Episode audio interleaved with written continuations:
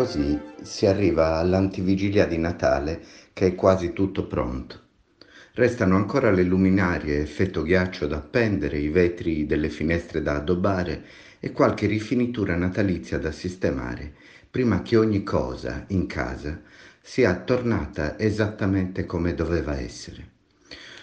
Ora che ha una visione d'insieme a Giacomo, sembra chiaro il luogo e la data e il motivo, Ogni cosa è stata pensata al millesimo, pensa fra sé e sé, indietreggiando un poco per godersi l'effetto d'insieme di quel soggiorno tornato alla vita.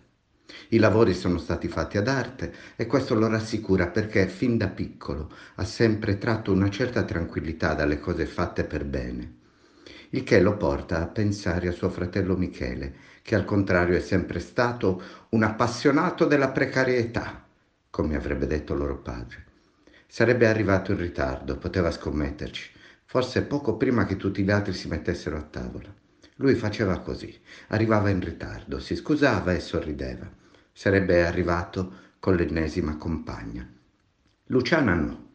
Lei, la sorella assennatissima, sarebbe arrivata allo scoccare esatto dell'ora concordata con le due figlie, Irma e Laura, ormai adolescenti, e quel marito talmente anonimo che ogni volta era necessario ripresentarlo a tutti. Vi ricordate di Anselmo? avrebbe chiesto, e tutti gli altri a mentire, certo, come no, Anselmo.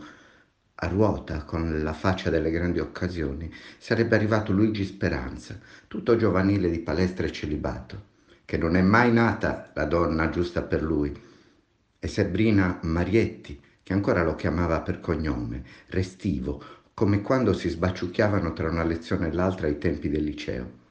Aveva chiesto di portare con sé suo figlio Ernesto e Giacomo non aveva obiettato. Avrebbero potuto fare un tavolo di soli ragazzi, aveva detto sorridendo. Poi, chissà, era possibile che sarebbe arrivato anche Luca, nonostante non avesse risposto a nessuno dei suoi inviti. Ecco, tutto era pronto. Ogni cosa era stata pensata con precisione, ogni minimo incidente previsto perché tutto doveva essere perfetto. Quando sarebbero arrivati, Giacomo si sarebbe schiarito la gola, magari avrebbe fatto tintinnare un calice di cristallo col manico di un cucchiaino per attirare l'attenzione e una volta circondato dal silenzio concentrato di tutti, avrebbe iniziato il suo discorso.